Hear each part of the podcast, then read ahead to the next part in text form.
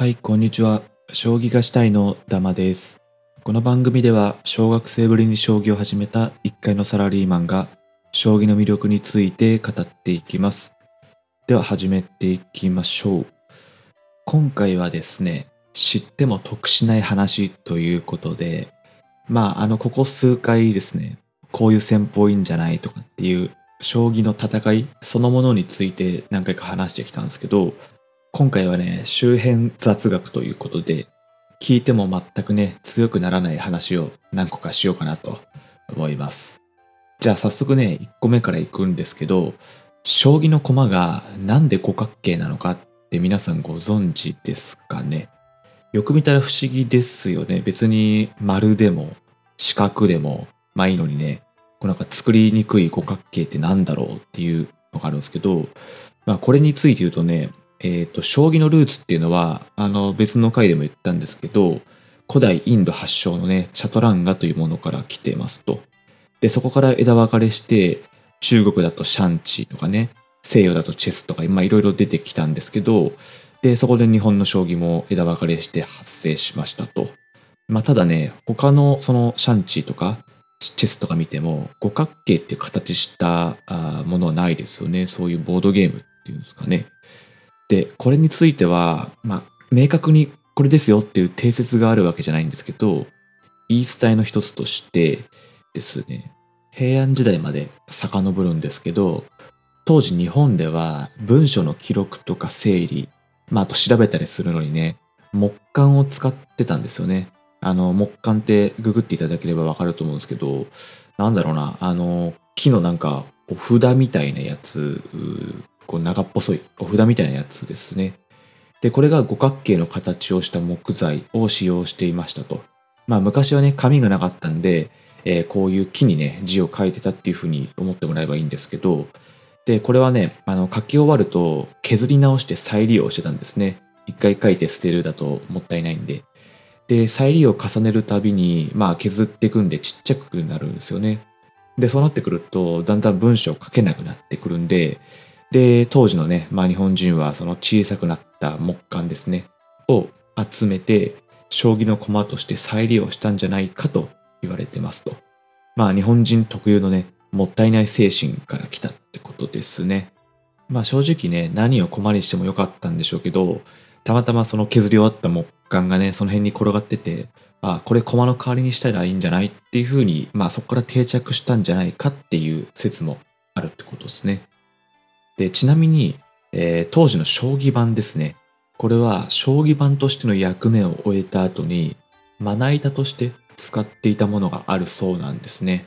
まあ厚みがね、約さんセンチで長方形ってことで、まな板にね、ちょうど使いやすかったってことですかね。あの包丁傷がね、たくさんついたものがあの発見されたっていうので、それからまな板に使ってたんじゃないかっていうことで分かったらしいですね。まあここもね、その使えなくなってしまったもの、本来の用途に使えなくなったものをその別の用途に使うっていうね、その日本人のリサイクルというか再利用の精神がすごい溢れててね、面白いエピソードですよね。はい、じゃあ次いきますね。将棋ってね、よく考えてみるとローカルルールっていうものがないですよね。例えばトランプの大富豪、大貧民とかはなんかはち出したらどうだとかね、なんかそういう地域によってルールがね、ちょっと変わってたりとか、なんか特殊なルールがついたりしてる、うそういうボードゲーム、カードゲームって結構あると思うんですけど、もう将棋って言えばね、あのじゃあこの時こうしよっかっていう変なルールの確認しなくても、もうおのずとね、対局者同士で普通に将棋ができますというところで、もうルールがね、バシッと決まってるってわけですよね。で、まあ、今のね、将棋っていうのは、正確に言うと本将棋っていうものでして、で、これがね、全国共通なわけですよね。で、それがなんでかっていうと、江戸時代の参勤交代のおかげというふうに言われてますね。で、この参勤交代っていうのは、私、歴史あんま得意じゃないんで、あの皆さんの方がお詳しいかもしれないんですけど、江戸時代に制定された大名統制の一つですね。あの諸大名がね、原則いちねん交代でその自分の領地を離れてね、一定期間を江戸で過ごすという制度ですね。で、これは江戸とね、各領地の往復にかかる旅行費とか、あと同行する人たちの食事代とかね、まあ労力とか経費とかがバカにならないってことで、でそれでね、大名の財政負担が相当大きくて、でまあ体力を削いでってね、幕府にね反抗できるほどの力を持てなくするっていう狙いもあったんですけど、まあその一方でね、江戸に行かずとも隣の領地に藩かなに行くっていうだけでも関所関所でね厳しいチェックを受けていた時代なので、まあ自然にねその江戸の文化が地方に伝わり、また地方の文化が江戸に伝わりとか、まあ、あとは地方間でね文化が伝わるっていう、まあデメリットだけじゃなくてメリットもあったってことですね。でこの参勤交代をきっかけに将棋もその日本全国に普及していったというふうに言われてますと。この当時のね文化交流の主役は武士なわけですよね。当時は大名に同行して江戸にこういちねんかんね詰めるってなった武士が、えー、暇だからね町の将棋会場を訪れるってことが結構あったそうなんですよね。で当時の将棋会場っていうのは風呂場のねにかい、それいっかいが銭湯みたいになってて、そのにかいがね、えー、風呂終わった後に将棋できるスペースになってたとか、そういうことらしいんですよね。でその武士はね大橋家とか家元が開いた将棋道場に通うって人が多くいたそうですね。まあやることないからなんでしょうけど。でそうしてくるとね、いちねんの間に才能ある人がね「お前将棋強いじゃん」って言って有段者として認定されて免状をねもらえる武士も結構いたそうですね。でまあそういう武士がね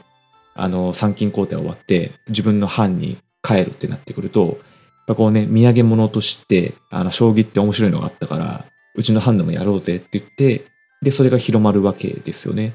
でそこでですね、さっき言った関所で厳しいチェックが行われるんで、ちゃんとこういうものを持ち帰りますっていうね、その本将棋のルール含めて多分チェックをされてたんだろうと思うんで、そのローカルルールってものが生まれずに、ちゃんと江戸でやられてる将棋のルールをそのまま各藩に持ち帰って、で日本全国同じルールで普及していったんじゃないかというふうに言われてますね。なのでこの参勤交代っていうとね、その幕府とまあその武士とか大名とかのね、なんかそういう力関係とか、あくまでね戦争の云々みたいな文脈で捉えられがちですけど、将棋とかね文化的な側面から見るといいこともかなりあったってことですね。はい、じゃあ次行きましょう。これねちょっと最後にしようかな。あのさっきね本将棋っていうものを言ったんですけど、この本将棋ってやつは皆さんもご存知のね、あの きゅうかけるきゅう のはちじゅういちマスで駒がはちしゅるいある将棋ですよね。でただね、あの日本の歴史上はね、これ以外にも小将棋とか大将棋っていうものかな、小さいとか大きいって書く将棋も遊ばれてまして、まあ、小将棋に関してはちょっとわかんないですけど、多分 さんかけるさん とかね ごかけるご マスとか、まあそういったね今の盤よりちっちゃいものと思っていただければよくて、まあシンプルだけどね、それはそれで面白いっていう感じだと思うんですよね。で今のね本将棋 きゅうかけるきゅう でも初心者の方だとなかなか駒の動きとかルールを覚えるの大変だって思われる方もいると思うんですけど、もう大将棋になってくるとね、盤は じゅうごかけるじゅうご マスで駒がにじゅうきゅうしゅるいひゃくさんじゅうまい、えー、使われてるってことで、ね、もうめちゃくちゃ大変そうですよね。あのルールを覚えるだけでもかなり苦労するのかなと思います。でね、これだけじゃまだ早くて、今んとこ知られている最も大規模な将棋は対局将棋っていうのかな、大局将棋っていうのかな、ちょっとわかんないですけどっていうのがあって、使用される盤がねなんと さんじゅうろくかけるさんじゅうろく マスで、駒の数は敵味方合わせてにひゃくきゅうしゅるいはっぴゃくよんまいになるらしいんですね。でこの駒もね、今みたいに金とか桂とかそういうのだけじゃなくて、水の章、水章っていうのかな、地竜、地面に竜とかね、飛び猫って書くやつとか、なんかすごい可愛らしい駒の名前からね、牛兵とか力士とかね、また力士って相撲のことだと思うんですけど、なんかその辺のね力士さんまで戦うとか、なかなかちょっとどうやって駒動くのかようわからんですけど、なんかそういうね壮大なというか複雑な将棋も指されてたそうですね。もうこれだとね、対局開始ってなる前にね盤に駒ね初期配置置くだけでも相当時間かかったんじゃないかなと思いますけど、まあまあそんなものもありましたということでね、でちなみに昔やってたのへーへーってね押す某有名な番組がありましたけど、それで実際ねこの対局将棋をやったことがあるんですよね。でそれでね終わった時間がなんとさんじゅうにじかんよんじゅういっぷん、手数がさんぜんはっぴゃくごてだったとかとか、もうねあのまあ番組の企画なんで多少具だったかもしれないですけど、それにしてもね一局終わるのにいちにち以上かかるってことですね。それはまあだんだん廃れてね、あの今みたいにコンパクトな将棋になるっていうのもまあうなずけますよねということで、まあ、今あるね皆さんが楽しんでる将棋っていうのはいろいろそのルールこそ変わらないにせよ、その盤の大きさとかね駒の種類っていうのはチューニングされて一番楽しい状態で、えー、残っているっていうものですね。まあなので長い目で見れば将棋のルールって普遍的だよねって言われ方もするんですけど、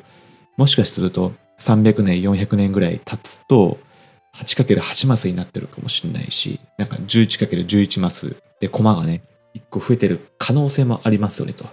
いうことで、まあそういったものもね、なんか自分で新しい駒とかを作ってみてやるのも面白いんじゃないかなと思ったんで、えー、ご紹介させてもらいました。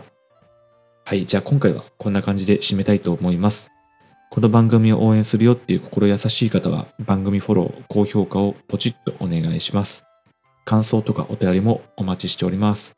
じゃあ終わりにします。ありがとうございました。